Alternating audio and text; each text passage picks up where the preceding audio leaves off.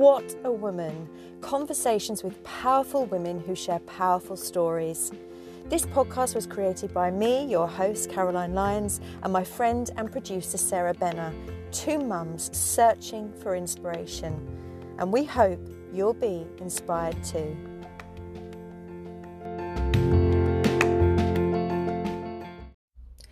Today we are joined by the amazing Laura Crowley to talk about autism spectrum disorder with a particular focus on women and girls. Laura is an author, lecturer, and autism consultant with over 23 years' experience in this area. She founded Laura Crowley Connect in 2014, an autism consultancy where she provides educational resources and training events for both parents and professionals, and mentoring for teenagers.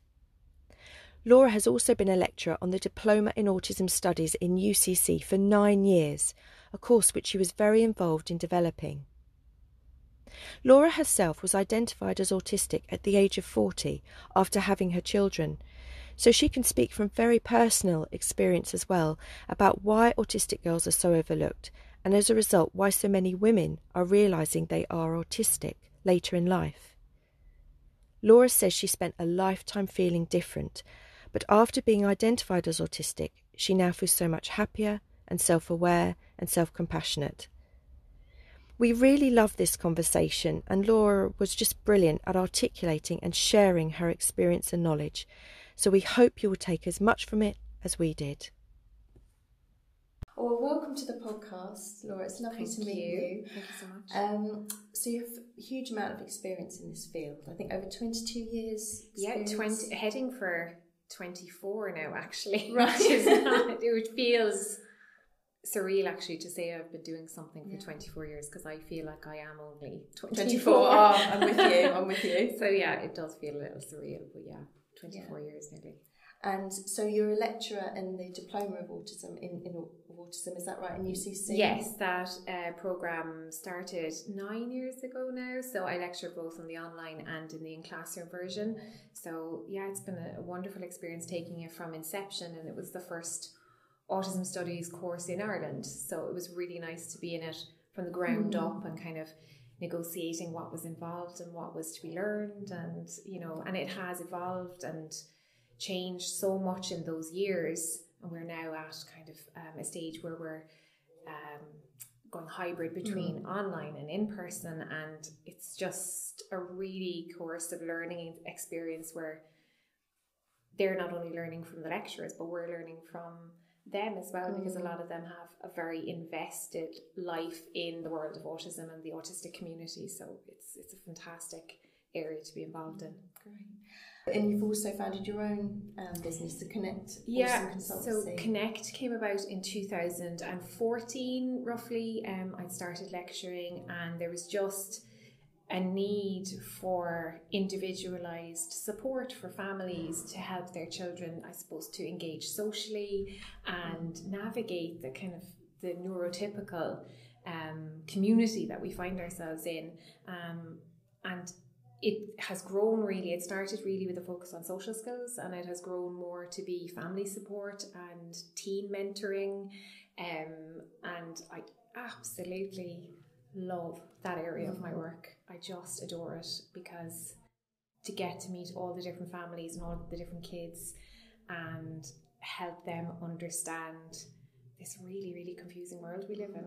Yeah, and I have to say, we just talked about uh, your your Instagram page. Is I think that really reflects that as well. A lot of the work you're doing, getting that point of view from the person with with autism, and helping, I think, us to understand where that you know you're coming from. Yeah, I think you know there's this theory with um, autism and understanding the autistic kind of experience, and it's it's called the double empathy.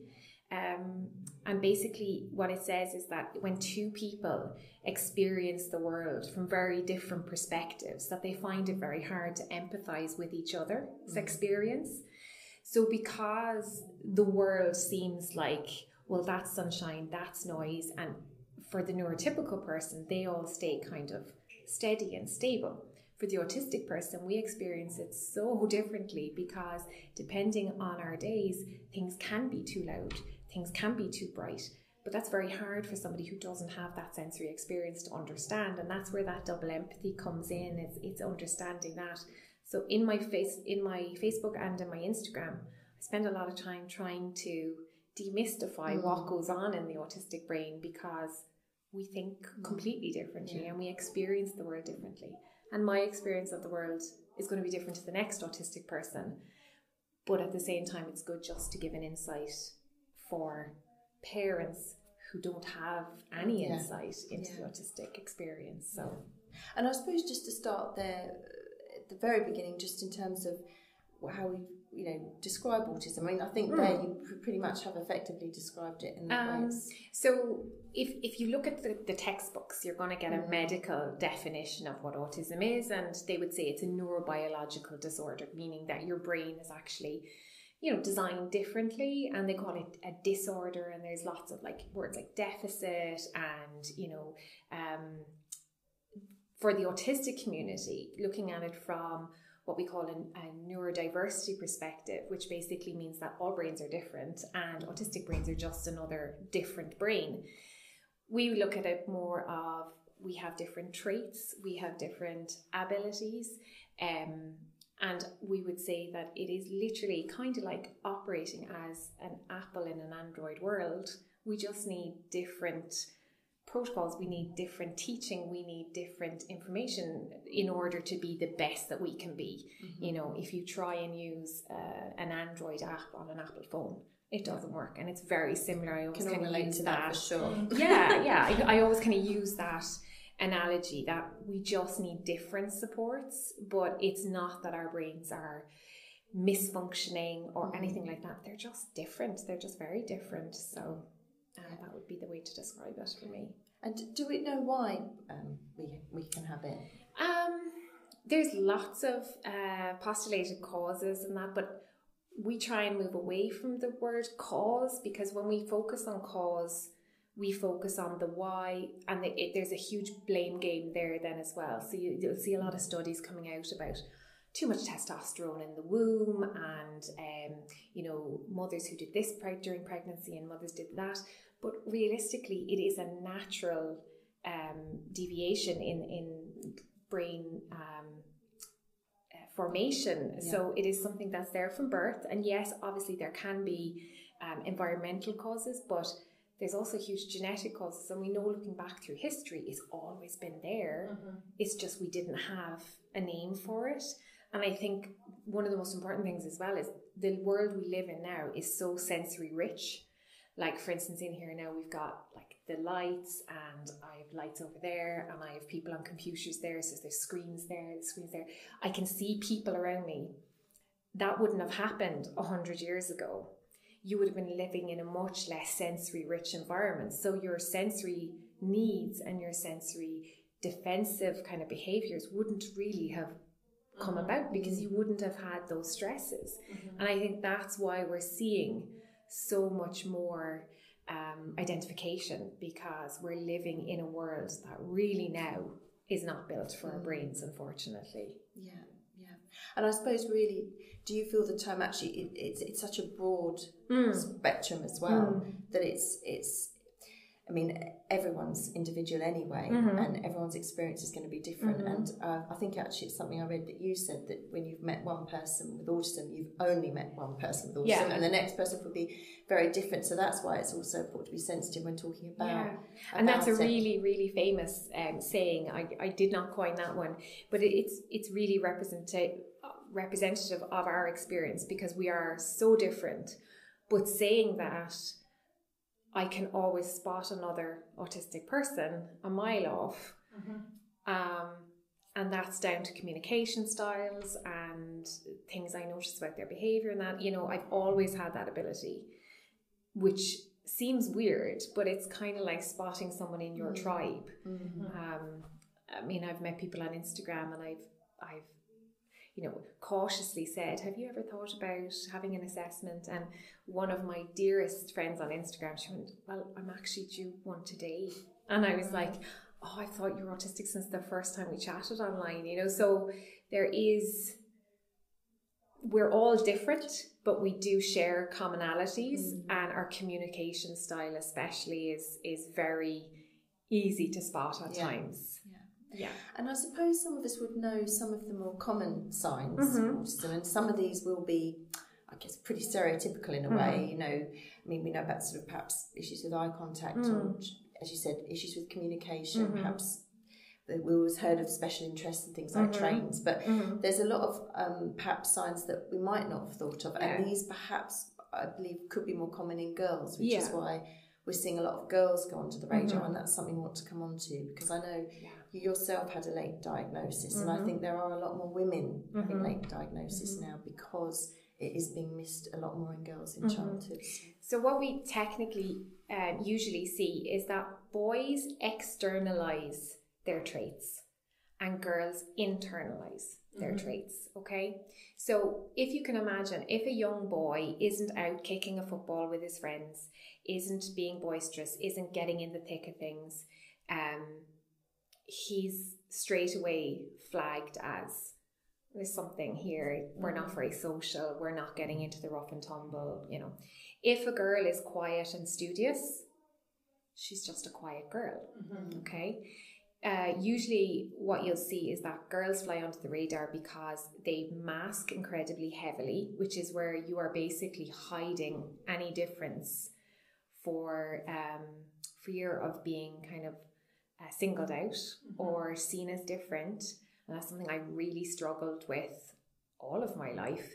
Um, and st- still have to monitor very closely that I don't fall back into masking um, which is really, really hard. Actually, a lot of the mm. time, it's something I work with teens to do as well, is to spot when you're masking and how to come back mm. from it, um, and how to deal with not masking because there's anxiety, huge anxiety in not masking. Mm-hmm. Mm, because then you're real, and then people can judge you, and then they're seeing the real you and they're judging the real you.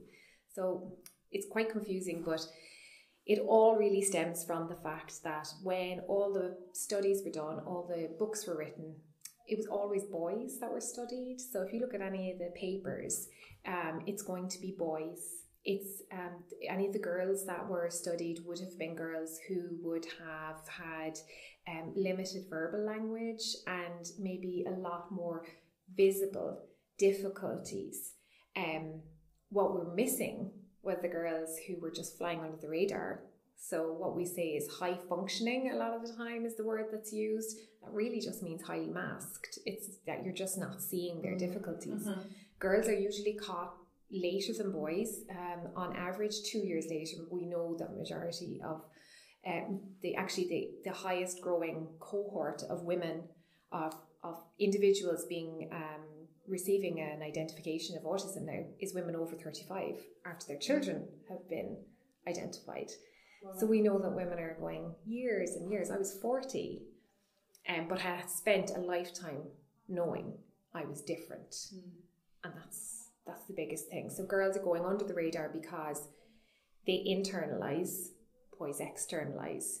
And those internal difficulties manifest then as mental health issues, mm. depression, anxiety, OCD, um, eating disorders. We know that a, a high percentage of um, individuals with eating disorders are actually undiagnosed autistic as well because but it's it's it's a very complex field so we are doing our girls a huge disservice um, and things are changing but it's slow i mean it's taken us 60 years to get to this point of, of identification for boys, really, and mm. to be mm. so good at identifying boys.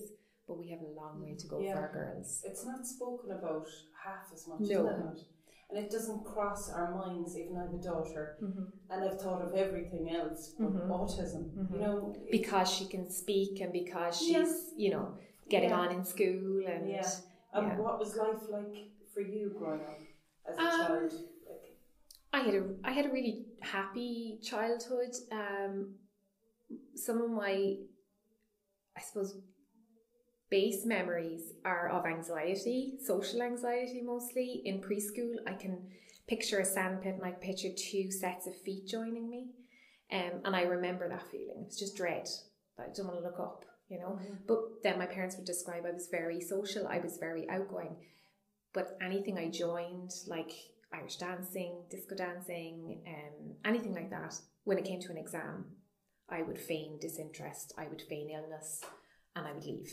So I suppose I had an awful lot of anxiety. And when you mask that heavily that you're finding things difficult, that's what happens is your anxiety, you're constantly on this, everything is hard. I'm, you know, so you become more anxious. Now I didn't have a name for anxious until I was about 27. Mm-hmm. And I was 30 when I started actually dealing with my anxiety. But and it would never have occurred to anybody that I was autistic. I was very, very good at maths. I did very well. I had a little friend group that went my whole way through school with me. Now, small friend group, but I had acquaintances. I was in school plays. I, you know, I was singing in the church. I was always um, in, like, had solo parts in the school plays, and it would never have occurred to anybody mm-hmm. that I could be autistic. But I was depressed for a lot of my teenage years. I hid that very heavily. I was extremely anxious. I had a really depressive period as well in my early 20s. And I can look back at all of these now, mm-hmm. but I just got up and got on with it. Mm. And a lot of the times I lived on my own. Um, I bought an apartment when I was like 23. Um, so I lived there on my own for 11 years. So I was able to hide a lot mm-hmm. and also recover from so for instance when i i like being social i would describe myself as an extroverted introvert i love being social in small groups but it drains me to the point where i may not be able to talk to anybody or do anything for two days afterwards mm-hmm. and that that's the biggest thing so when i lived on my own nobody saw that mm-hmm.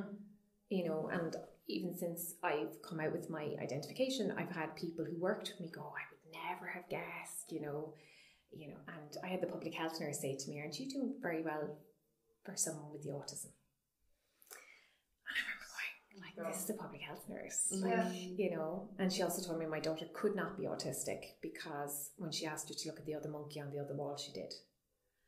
And I was like, guys, we have a long way to go if our public health nurses really aren't taking notice of a parent's concerns when that parent has already had 18 years working mm. in that in yeah. that department you know and even to this day she's when i meet her with my other daughter she's kind of like oh i'm shocked mm. that she did turn out to be mm. autistic and i'm going like she had all of the signs well yeah if you looked yeah. you know so yeah, and there's that issue with masking in a sense that pe- people almost they almost it's like they're saying to you in a positive way, "Gosh, you're so you know I'd yeah. never have known as yeah. oh, isn't that great that you can yeah. rather than actually the fact that you know I suppose that's underestimating what it takes to mask, mm-hmm. or as you said, it's mm-hmm. all come bubbling under the surface. Exactly, it's like, kind of like a swan. Yeah, you know, you look like you're coping. Like mm. I, I um, host events. Uh, ball, ladies' lunch.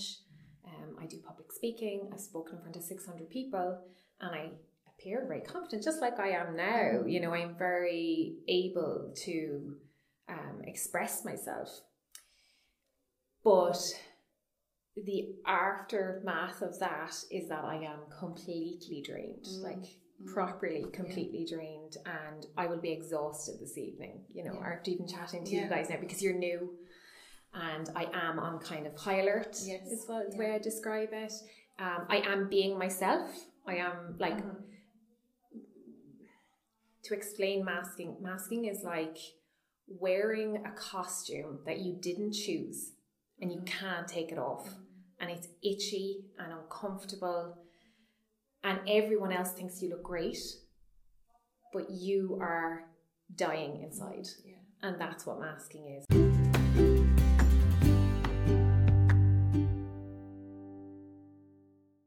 Do you think now, having that diagnosis, that you now 100%. understand yourself and can accept yourself more? It is the best thing I have ever done in my life was go for that appointment.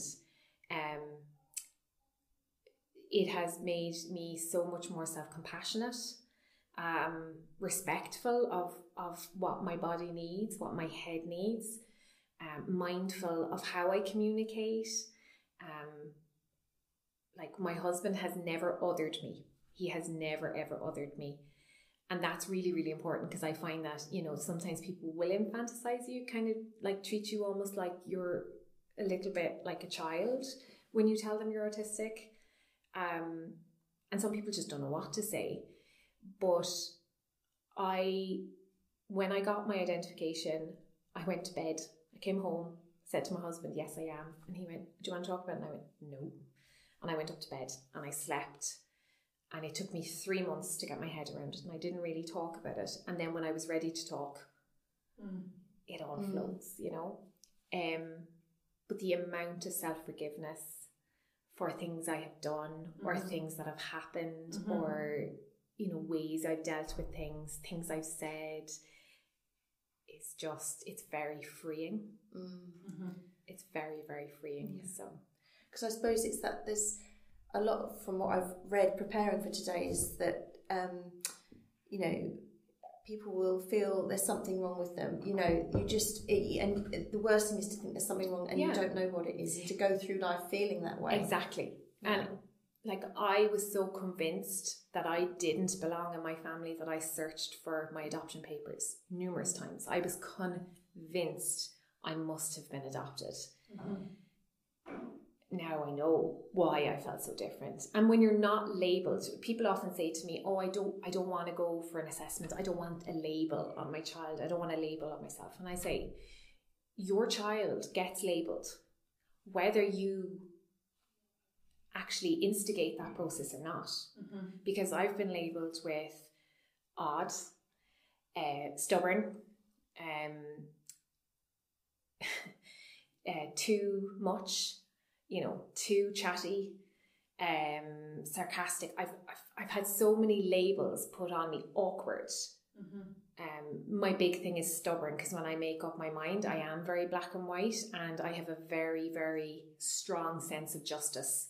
So if I feel I've been wronged, I will I will dig my heels in until somebody gives me an apology or just says I was wrong. And I think, yeah, thank you. And now we can move on.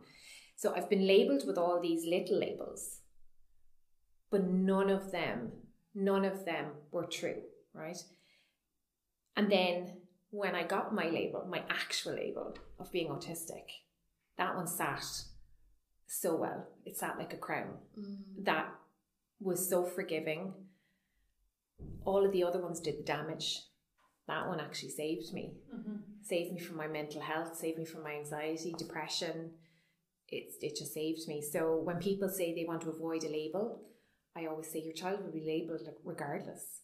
And I would rather a label that fits and that people are cognizant that they are a little person. Yeah, they can understand things differently, you know. Yeah. And your child will know they're different, whether you tell them or not. They'll they know they're different. Yeah. And if you keep bringing them to appointments and not telling them, they're going to think the worst.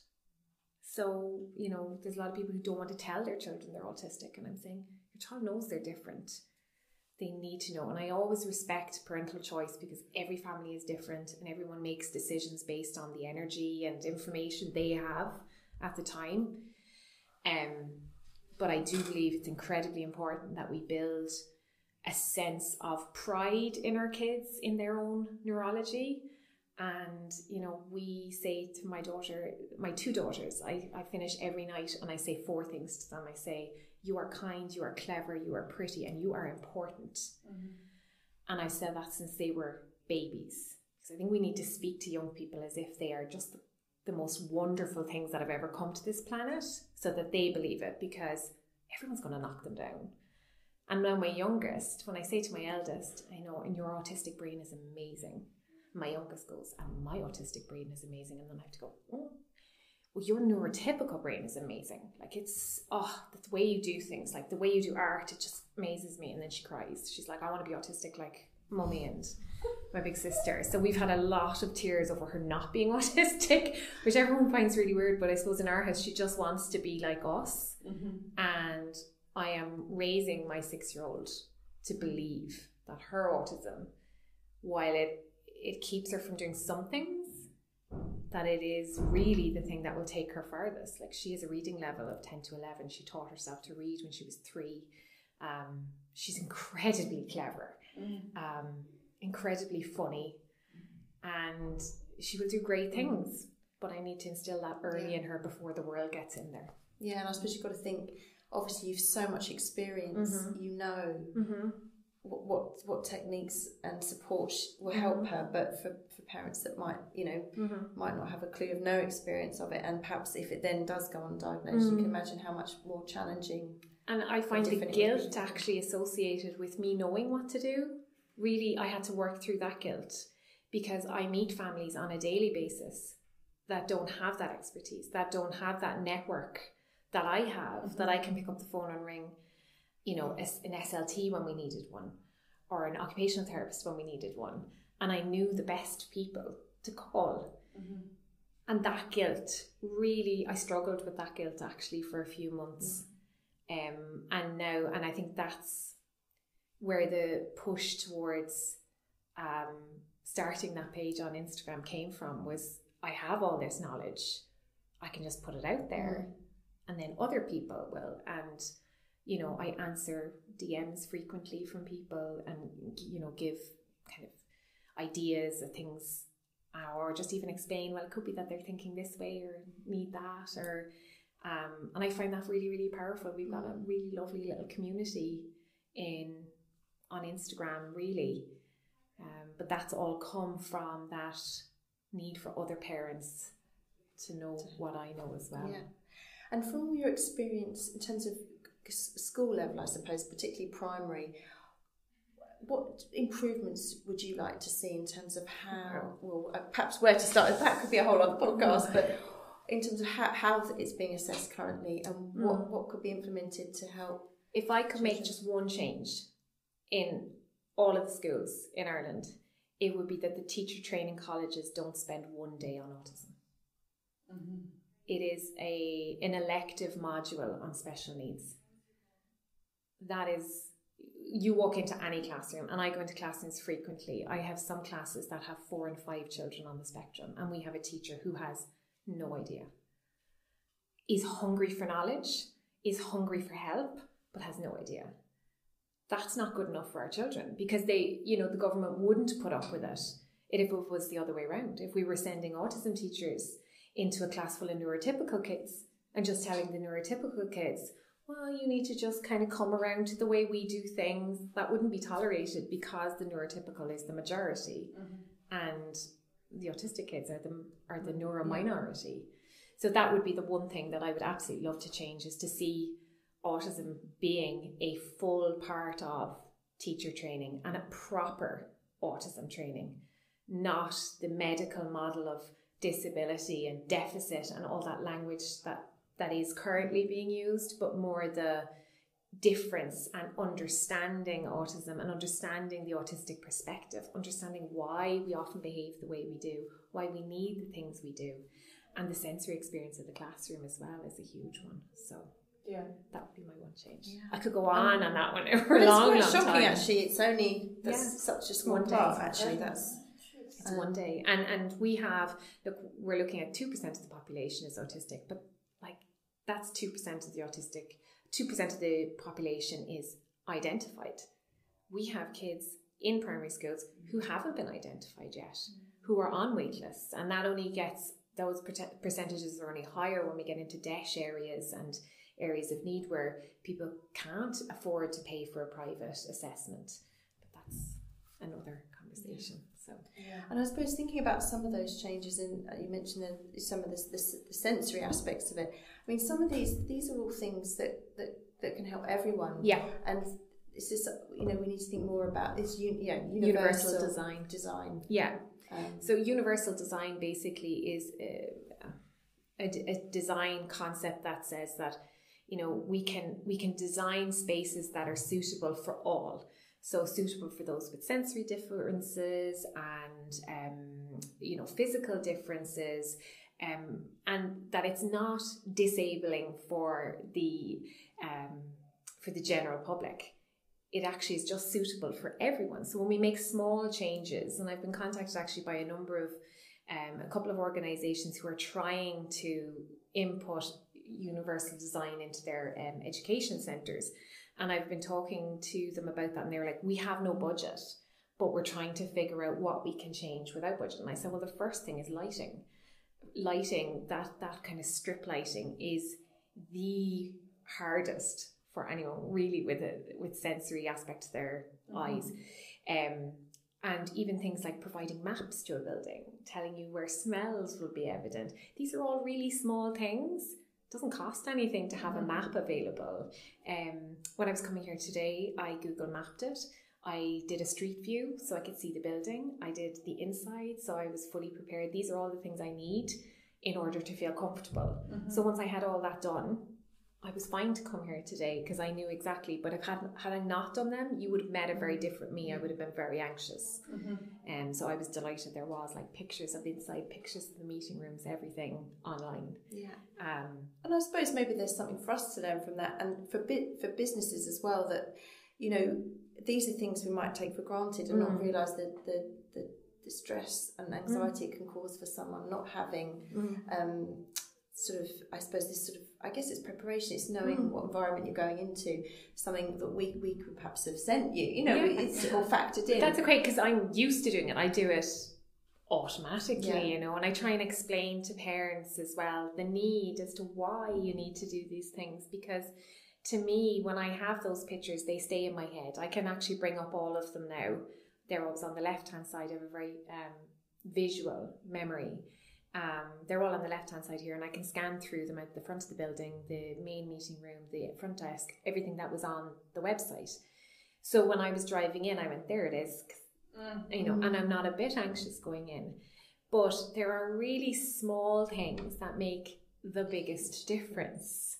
Um, you know, like that yellow, that green light up there now, that is really distracting. Mm. Like there's just small things that don't need mm-hmm. to be a problem. Mm-hmm. But for unfortunately, you see, because it's the neurominority have the difficulty yeah. with it. And I have been in situations where I was in a shopping centre and it was really like way too loud to the point I couldn't actually navigate the shopping centre. I had to take out my I wear tiny earbuds and I put them in because I couldn't think. I was actually so stressed out. My heart was racing and everything. I went up to the desk and I said, Do you mind me asking why is the music so loud? And she went, oh, we don't, we don't even notice it. And I was like, it is like deafening. And she was like, oh. And I was like, yeah. I said, I'm autistic and I, I'm really noise sensitive, but this is the worst it's ever been in here. She didn't offer to turn it down or anything, so I just kept my headphones in and walked off. Um, and I was dreading going back there the following week. Now, I did have a conversation with the manager, and you know what? He was really, really nice. He did ring me back. Um, but what I found was he was trying to offer individualized solutions mm-hmm. to what is a a larger problem mm. because he was saying maybe you could go in this door maybe you could do this and i'm like i don't think you're understanding where i'm coming from that this is not just me yes, this yeah. is a whole population of, of, of people who are avoiding mm. going to your center yeah. because of this issue and i think it was treated as an individual complaint rather than me trying to explain well, this is a yeah. problem yeah. for a larger group of people. Yeah. And actually, I hadn't realised that, you know, some of the, the sensory issues, you know, it can, it's, it, I suppose it's not just um, distressing, but it can actually be painful mm-hmm. for um, someone with autism to perhaps if there's something to, to touch or the sound that actually mm-hmm. is that bad that yeah. it causes pain. Like certain sounds make me feel like my head is just going to explode. Mm. And it makes me very agitated, very, I get very snappy. Um, like, and there is a couple of ver- uh, verbal stims that my daughter has, and she makes a certain noise, and that goes through me. So that's where our autism differs.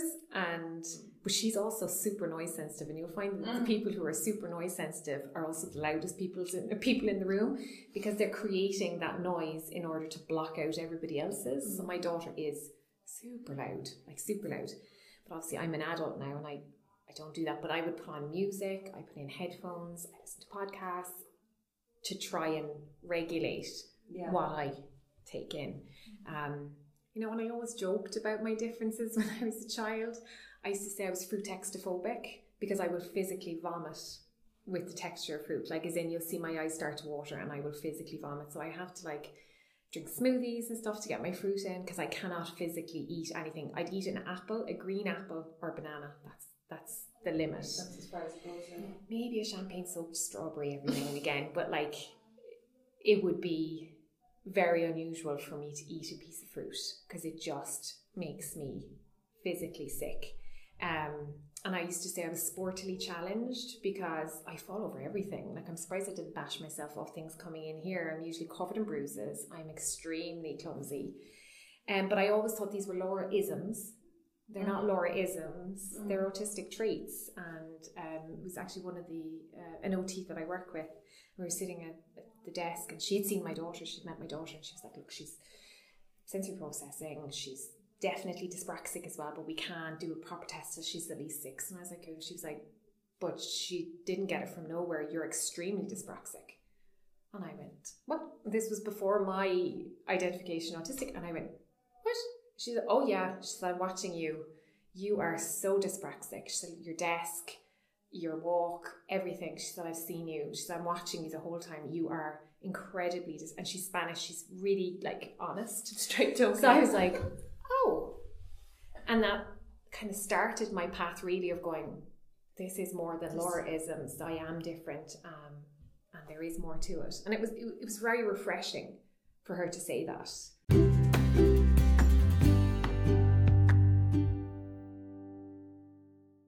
And how did you find pregnancy? Awful. I was a really grumpy pregnant person. Were you Um, anxious? Um, my first pregnancy um, with Big Boss, as I call her, um, I was a little bit, but not much. I found it physically hard, but I was still working out four mornings a week until I was 37 weeks, and then my pelvis went to 38 after I stopped, and I couldn't walk for kind of the bones of a week.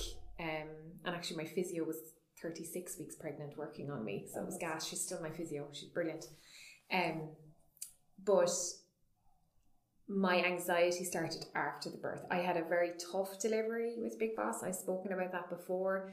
And I kind of know why now because a lot of the science is now saying that when, when you're delivering a baby, your brain communicates with the baby's brain and tells the baby what position to be in and all those, right? So that it's really fascinating. But in autistic births, the baby's brain doesn't communicate as efficiently with the mom's brain. And that's why they end up in different positions. And that's why a lot of the time we end up with C sections or assisted births with an autistic baby. Wow. So it makes so much sense now because I had a 37 hour labour. Uh, the first 36 hours were great. I know everyone laughs when I say that, but they genuinely were. Like, I laboured at home, no painkillers. I had a TENS machine, I had my ball. We watched movies. It was amazing. Like, we fondly look back at that period um, and we were just tracking my my um, contractions. But then um, I had a severe bleed um, when I was 30. Oh God, I was about 18 hours in. So I was rushed to hospital because she wasn't moving. And when I got there, they were like, "Oh yeah, no, your water's not even gone. You're fine. You can go home if you want." And I was like, "No, I think I'll stay. I just I'd rather stay." And then went from there. I went to the pool, and it was all great. But then she just went sideways and would not move, and she was internally moved, and she would not move. So I signed for C section, and my husband went off and got gowned up, and they had put me on a drip. And as I was going to the theatre, I basically started screaming because the the contractions were coming just one after the other, and I'd no gas and air, Mm-hmm. and I'd no painkillers, I'd no nothing. So I was screaming. He heard me screaming. So when he got into theatre, I was after my shot on my back. I was like, "Hi," and he was like, "White, like white," and he was like, "I thought you were dead," and I was like, "No, I'm grand. I should have got this earlier," you know. And he was like, "Oh my god, this is." So we ended up with vacuum, and her poor little head got ripped. Um, and then we did forceps, and um, she came out with forceps, and then I ended up with a manual extraction of my placenta because her cord snapped. So I was ended up in theatre after that, and then in shock in a shock blanket. So I really didn't even hold her properly because my arms weren't working um, until she was a day old. Oh. Um, but because of that experience, I think that fed into my maternal mental health afterwards. And I ended up with severe postnatal anxiety. So I would have, I might be walking down the stairs and I'd literally see in my head her flying out of my arms and out a window. Or I would be driving and I would see another car, car crashing into me and I would literally be having a, an anxiety attack. But nobody knew because I was done up in makeup, out socializing, doing my thing. And I think she was about three months old, and I said to my husband, I'm struggling. And he was shocked. And um, so I went for counselling and I did really well with counselling. Um, went back to work in the October, November, and ended up pregnant again in February, surprisingly. Um, or was March? March I was pregnant. So she was, we told everyone when she was at her first birthday. And I think that period of that, that tiny gap mm-hmm. fed into me having a really rough pregnancy with my second. Um, and then my first was experiencing no babbling, no pointing, no all those little mm. signs. Um, I was still trying to work. My pregnancy was tough. Then she was breached, so I had to have a section. So I discharged myself on Christmas Eve um, to be there for Big Boss uh, for Christmas morning. I slept on the couch because I couldn't even make it up the stairs. I was in so much pain, and I look back at it now going, you should have stayed in hospital. But, um, and from there, things really went downhill. I, I went downhill fast in my head, and I now know that because I'm autistic, when I didn't have children, I had space and time to regulate, space and time to recuperate from any stresses that I had. But then you have these little people who need you yeah. all of the time. You're never really on your own. Yeah. Never on your own. You don't get sleep because my eldest just didn't sleep. Mm. And then my youngest kind of did sleep, but the eldest still wasn't sleeping. So if one wasn't waking me, the other one was. There was only 19 months between yeah. them. So it went downhill very fast. Um, and a, a beautiful friend of mine, Jennifer Cook, she's a best-selling author, an American lady. She came here to um, give a talk. And she said, oh, I have to see you while I'm here. So I ended up collecting her and bringing her to my house. And we were sitting there and she just said, You're not doing great. And I went, No, I'm fine. I'm great. Yeah, I'm fine. And she was like, Okay. And she said, Have you ever, have you read that book I gave you yet? And she'd give me a copy of her book, Autism in Heels. And I said, No, I haven't got around to it. I need to get around to it. And she was like, I think you should. And I think you should do the chick list which is like a checklist for autistic females. And I was like, yeah, yeah, yeah. And I was just keeping it all up until one day I couldn't. It was like seven radio stations playing in my head all the time. And I was going downhill really, really fast. And when I finally told my husband I was actually hanging on by a thread, I mm. was I was ready to leave. Like leave everything. So I, I was just it was all too much. So start of rebuilding myself, rebuilding who I was, was learning who I was. And that's where the assessment kind of came in as well. Um, Is postnatal depression more common in autism? From what I think anecdotally, mm-hmm. I can say yes. Because any of the women that I've met that are late identification mm-hmm. have all struggled mm-hmm. with their maternal mental health because you don't have that time to recuperate from the world. You have little people. Mm-hmm. And motherhood is so raising kids is so unpredictable. Mm-hmm. That's the thing, and I, I guess you're used to you know if, if, things can be predicted, if you can know what you're going into, exactly. the anxiety, you can, can keep control of the anxiety. Yeah. But obviously, with especially you know babies, mm-hmm. every day is different. Mm-hmm. You're always thrown new mm-hmm. challenge. You've never done it before. I mean, it's it's exactly. no wonder. And the lack of sleep Mm. I genuinely need more sleep because it's just more exhausting navigating everything. So mm-hmm. that less sleep I got, the worse my mental health became. And that's why I'm a big believer in mental health. And I, I have this tattoo, um, I got that in 2021, just to remind me, because it's a lotus and they grow in mud. Um, it's to remind me that beautiful things come from dark places. If you can just hang on in there, they do come from really hard experiences because I found myself. Like I genuinely feel that there is a Laura before identification and there is a Laura afterwards, and the Laura afterwards is so much happier and self aware and self compassionate mm. and all of those things. And I have the the semicolon, which is my story isn't over, and I have the um, the neurodiversity symbol in there as well to kind of represent my neurology and my little girl's neurology. And you know, we celebrate uh, World Autism Day by lighting it up gold because the autistic community don't like to light it up blue. They don't like the puzzle piece. They don't mm. like any of that. So we light it up gold because the first two letters of the chemical composition for gold are AU. So I wear gold sparkly shoes, and you know we we celebrate being us, and I celebrate my autistic birthday as well. It's the tenth of August, and we celebrate my little girl's autistic birthday. That's the eleventh of December. Um, so we're just very very proud. Um, I would just love if other people would see the beauty of it, but that starts with spreading information and spreading awareness that there's nothing wrong with us. Mm-hmm. We're just different. And actually, to think how how much you know you've you, you've been through, and women in general go through, and to think really how much you've had to mask and you know mm. like the, I've read you that you were just so brilliant at coping, and I think mm-hmm. as women we just always feel this sense we have to show that, mm-hmm. and it's incredible really to think how how we keep that one under what's going mm-hmm. on underneath. Mm-hmm. So I think it's, it's such an inspiring, positive message oh, for everyone you. listening. Yeah. Um, and I'm thinking also of, of teenage girls as mm. well. I mm. mean, your experiences with them, and because as they come into the teenagers, those challenges mm-hmm. that they're going to encounter will increase. And I think one of the big things for me around autistic girls in the teenage years, one of the big lessons I try and teach all of the girls I come into contact with is the difference between someone who flatters you and somebody who genuinely compliments you. Our girls are really, really vulnerable because they don't fit. So when somebody comes along and is super nice to them and super accommodating, they tend to trust that it is a genuine experience.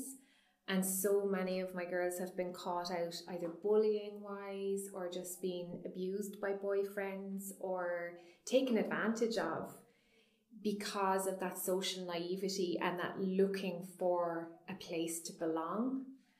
Um, so, one of the biggest lessons I honestly say to every single teenage girl is know the difference between someone who flatters and somebody who compliments genuinely, somebody who cares, mm-hmm. because that it, there is a difference. There is a difference because flattery comes with exchange. Mm. You know, um, and unfortunately, our girls can be very vulnerable in that respect. Um, so that would be one of the one of the big things. And the other thing is to be authentic and know the difference between the masked you and the real you. And I do a lot of kind of um, in order to figure out how you mask, you have to look back first before you can do it in the present. So giving them little checklists of, you know, how did I do in that conversation did i was i constantly scanning to see how everyone was reacting to what i said? Was i smiling on cue rather than because i wanted to? Um, was i copying any behaviors of the other people in the conversation? All those little things. But if you imagine if you're doing that all the time it is exhausting. Mm-hmm. um, and there's certain ones you don't even know you're doing like I can remember before I went for my identification, I said to my husband, um, "Do you practice conversations?" And he was like, "Like what? Like what do you mean? Like in work?" And I was like, "Good, just generally." And he was like, "Well, if I had to give someone like bad news at work, I might kind of practice out what I'd say." But no, not really. And I went, "Oh." And he said, "Why?" And I was like, "No reason." But I had been practicing what to say to the postman when he came to the door. Like I used to, that was my thing at half seven. I'd be like, "Keep you here indeed." And I would say, "Good morning, lovely weather," um, and I was expecting this package. And if he says this, then I can say that. I was doing that automatically because that's what I'd done for as long as I could remember in everything, you know. And then there's sometimes where I'll go off script because somebody else has gone off script. They have said something that I don't expect them to say, and then I end up saying something absolutely ridiculous like "Happy birthday" or like I'm being like co- totally mortified But um, or somebody catches me off guard on the street and they say, you know, hi Laura, I could go, yes. And then I'm like, oh no. like what did I just do there? And they're looking at me and I'm like, oh my god, I'm so embarrassed. But it just comes out of my mouth because I haven't practiced and I'm off like I'm like, did you not get the memo about the script for this conversation? You were supposed to ask me this, and then I could talk about this, and then I would ask you that question. I, um, I do go into a panic sometimes, um, but I'm in a bit of a one because I think I've gone off on a tangent. I was just going to finish there with. Do you find that anything physically that helps? I mean, we, we spoke to a friend um, yesterday actually whose sister um, had a late diagnosis mm-hmm. and um, but she was she was describing I don't know if you will relate this but sort of as um, it's almost like you could be floating above your body and it's trying to get back into yourself back into your Ground in grounding, grounding yourself I suppose. And is that something is there anything you do that? Oh so I do there is a lot of things that I do. Um, the first one would be breath work. I do a lot of 478 breathing. That tends to calm my nervous system um, I am still on medication from my um, postnatal depression. I tried to come off it and experienced horrific side effects. It was constant panic attacks for about four days, and I had to take to my bed. So my doctor said we'll try again in in kind of a year's time. Um, but breath work is incredibly important. Um, I also attended a two day uh, seminar with um, uh, Kristin Neff, um, Christopher Germer who are the kind of the, the gurus of self compassion. And I found that incredibly helpful. So now when I'm struggling, I tend to hold myself and remind myself that this is hard mm-hmm. and I'm doing my best.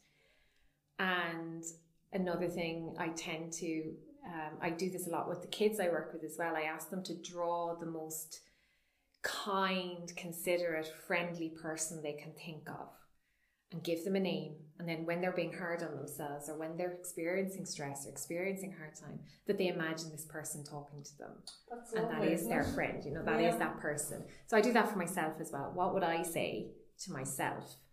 Um, but my self care routine is very much I have to take time out. Even my kids know it now. You know, I'll say, I'm got mummy is really stressed. Mummy's gonna have a coffee in quiet, and then she'll come back to you and we'll play and they know they give me five minutes. And they've known this since like I've been doing this like two years. Like my husband walked in on me in the living room one night one night and we were just moved into our house. I was in an egg chair in the dark drinking coffee and he was like lights on or off? I was like off. And he knows now. He's like she just needs time. So I'm respectful of what my body tells me I need. If I need rest if I need time alone if I need you know it sounds like you're very in tune with yourself. Only in the last few years. Yeah. Only yeah. in the last few years, I've had to really analyze what it is that it look, what self care looks like to me, and it's not all bubble baths, although that's really nice too. It's more about respecting your needs and taking and communicating with those you love that that's what you need because I can be a better mom I can be a better wife. I can be a better employee. I can be a better everything when I've taken care of me. Mm-hmm. And that's my most important thing really is is to never end up in the place I was. Mm-hmm. But I don't think I'm going back there anytime soon, thankfully. That's well. That's such a good note to finish on. Thanks so much. I've, I've, I, well, you've, you've done fantastically well today. honestly, you. with especially God, we probably have, couldn't have worse lighting for you and everything. worse venue. Okay. The worst venue, but you've just it's it's been really inspiring and educational as well. Thank so you. Thank you very much. So interesting, Nora. Yeah. Yeah, I'm so glad you enjoyed it. Now. Yeah, yeah absolutely. Really yeah. yeah, great.